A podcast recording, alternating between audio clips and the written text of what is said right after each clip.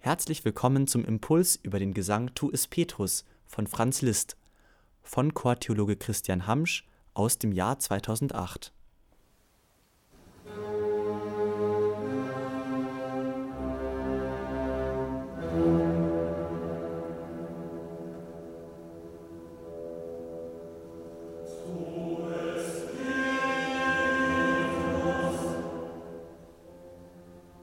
Im Verlauf eines Kirchenjahres begegnen uns nur wenige Chorwerke, die so imposant sind wie das aus dem Oratorium Christus von Franz Liszt entnommene Tu es Petrus.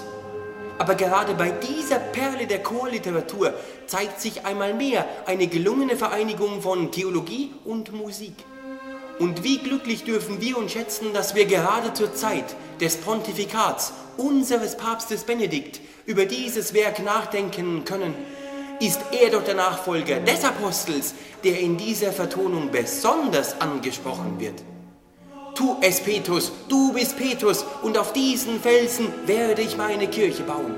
Die Worte aus dem Matthäusevangelium, Matthäus 16, 18, sind weltbekannt, wird doch dem ersten Jünger der Beiname Kephas, zu Deutsch Fels zugewiesen, auf dem Christus seine Kirche erbauen will. Diese Worte aus Matthäus 16, 18 sind die Vorlagen für die meisten Tues Petrus Vertonungen und zwar meistens auch die einzigen Worte. Aber nicht so bei Franz Liszt. Er schwenkt im Mittelteil seiner Komposition in eine andere Umgebung und blickt in ein anderes Evangelium. Wir befinden uns im Johannesevangelium 21, 15 und dürfen einem geheimnisvollen Gespräch zwischen dem auferstandenen Christus und Petrus lauschen. Und Jesus fragt Petrus, Simon, Sohn des Johannes, liebst du mich? Und Petrus antwortet, ja Herr, du weißt, dass ich dich liebe. Und Jesus sagt zu ihm, weide meine Lämmer. Aber noch ein zweites Mal fragt Jesus Petrus, Simon, Sohn des Johannes, liebst du mich? Und Petrus antwortet wieder, ja Herr, du weißt, dass ich dich liebe.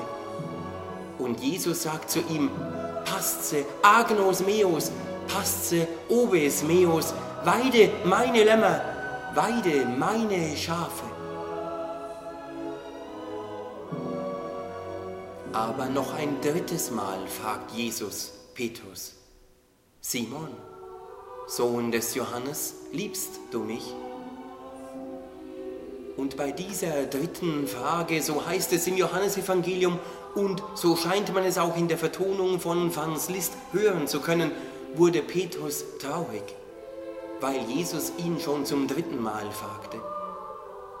Und Petrus antwortet, Herr, du weißt alles, du weißt, dass ich dich lieb habe. Und Jesus sagt zu ihm, weide meine Schafe. Aber fragen dürfen wir uns schon, wieso fragt Jesus Petrus dreimal? Die Antwort ist faszinierend.